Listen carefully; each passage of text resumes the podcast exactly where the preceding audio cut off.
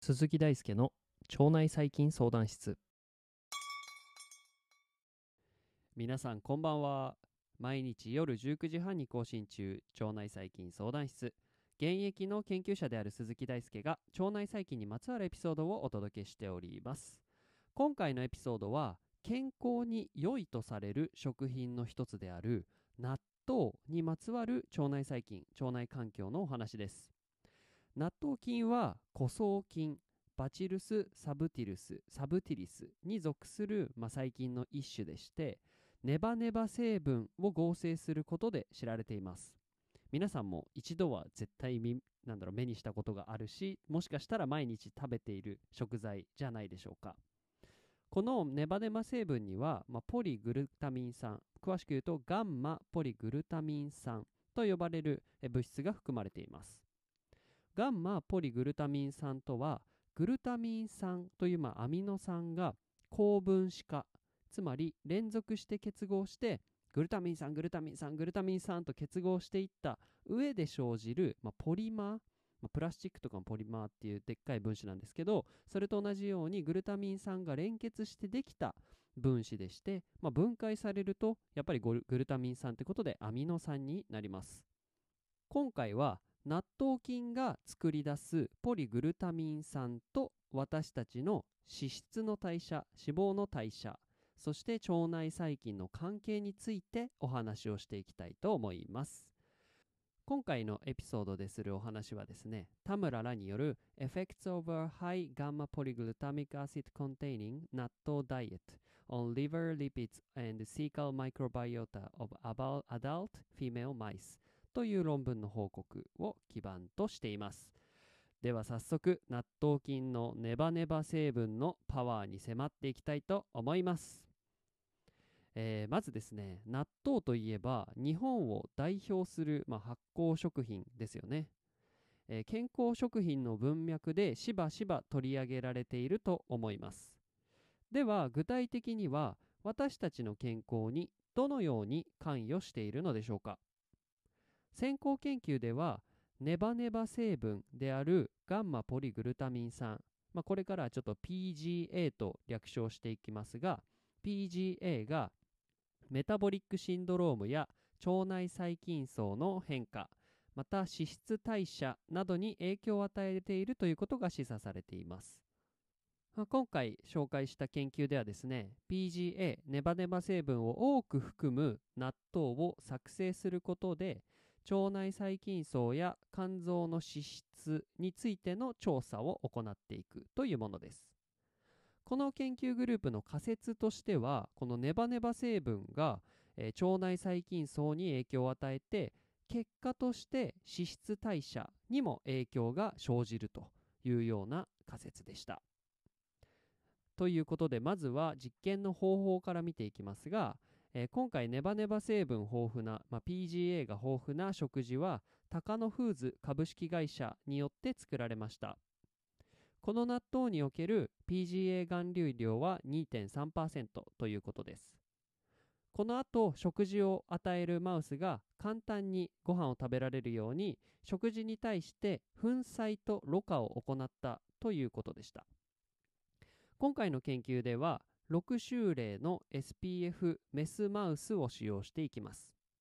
エスピーエフ とは特定の細菌、病原性のある細菌、病気を発症する細菌が存在しないマウス、まあ、スペシフィックパソジェンフリーマウスというんですけれど、まあ、こういうマウスを使っていて、厳密にコントロールされた環境で飼育されています。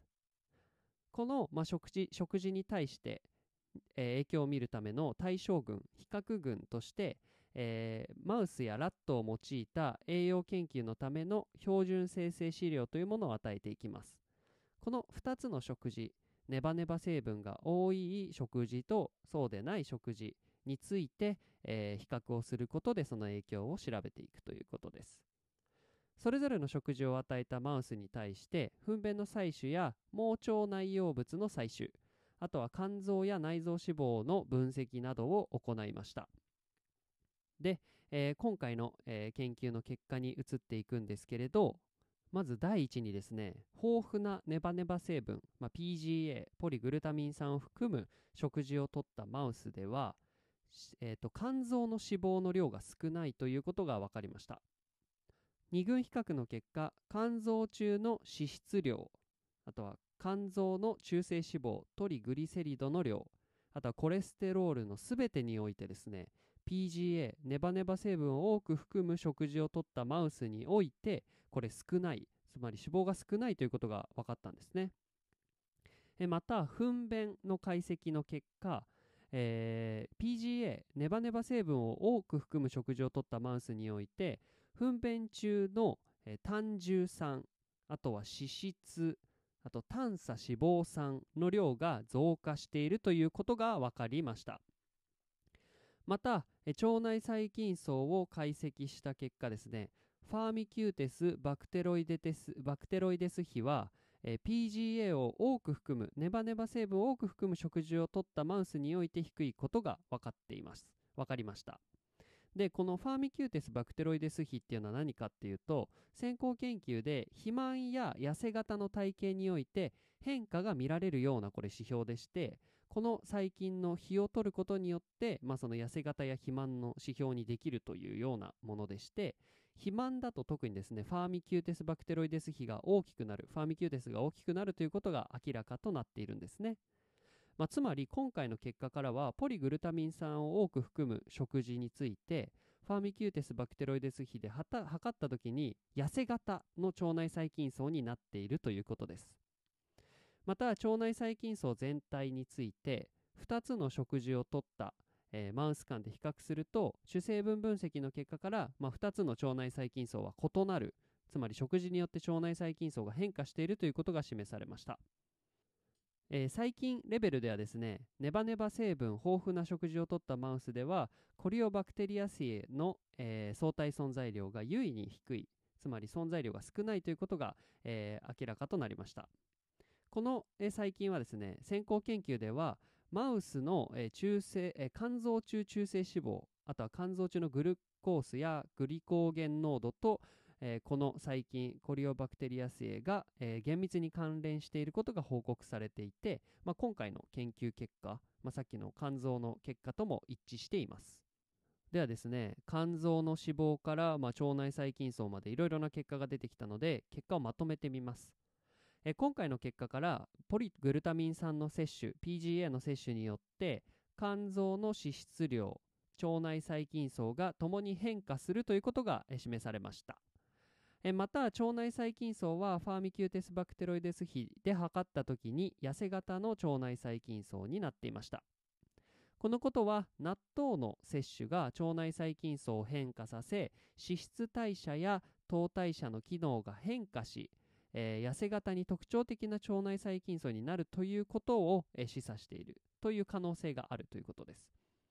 また、えー、特定の細菌の相対存在量が低く、この細菌は、えー、肝臓中の脂肪濃度、脂質濃度との相関関係が確認されているので、メタボリックシンドロームとの関連性も示唆されました。著者らの結論としては、納豆に含まれるガンマポリグルタミン酸は肝臓の脂質代謝の改善に有効であると考えています。またこれにより肝臓脂肪の、まあ、蓄積が抑えられることで、非アルコール性脂肪性肝疾患の発症を予防発症の予防に効果的であるともしています。まあ、納豆が健康に良いという表現から、少し具体的なことがこの研究からは言えそうです。つまり納豆のネバネバ成分がえ腸内における、えー、脂肪の代謝を変化させて、結果としてえー、非アルコール性、えー、脂肪性肝疾患やメタボリックシンドロームに対して効果がありそうであるといった表現です。今回は納豆菌が作り出すネバネバ成分の私たちの腸内環境、脂質代謝への影響をお話ししてきました。実はですね、エピソードきゅうでは納豆菌自体、つまりグルタミン酸とかではなく納豆菌自体を食べることによる影響についてもお話ししているので、え興味のある方はぜひ、えー、訪れて行ってみてください。エピソードきゅうです。えー、今回は納豆のネバネバ成分が与える腸内細菌層と脂質代謝への影響についてお届けいたしました。はい、ということで、えー、毎日毎日お話をしていますが、えー、この度、えー、だいよんかいジャパンポッドキャストアワーズのリスナー投票が始まりました。もし面白いと思っていただけたら投票していただけると嬉しいです。皆様と一緒に腸内細菌や腸内環境の知識を常識にしていきたいと思っております。投票フォームは概要欄のリンクから、投票の名前は腸内細菌相談室でお願いいたします。皆様のご協力お待ちしております。お待ちしております。ご協力お願いいたします。はい、ということで、腸内細菌相談室は腸内細菌についてわからないことがあるあなたのために、えー、存在します。わからないこと、難しいこと、紹介してほしいことがあればメッセージお待ちしております。論文の紹介から基礎知識の解説まで、腸内細菌相談室を使い倒してください。あなたのリクエストが番組になります。本日も一日お疲れ様でした。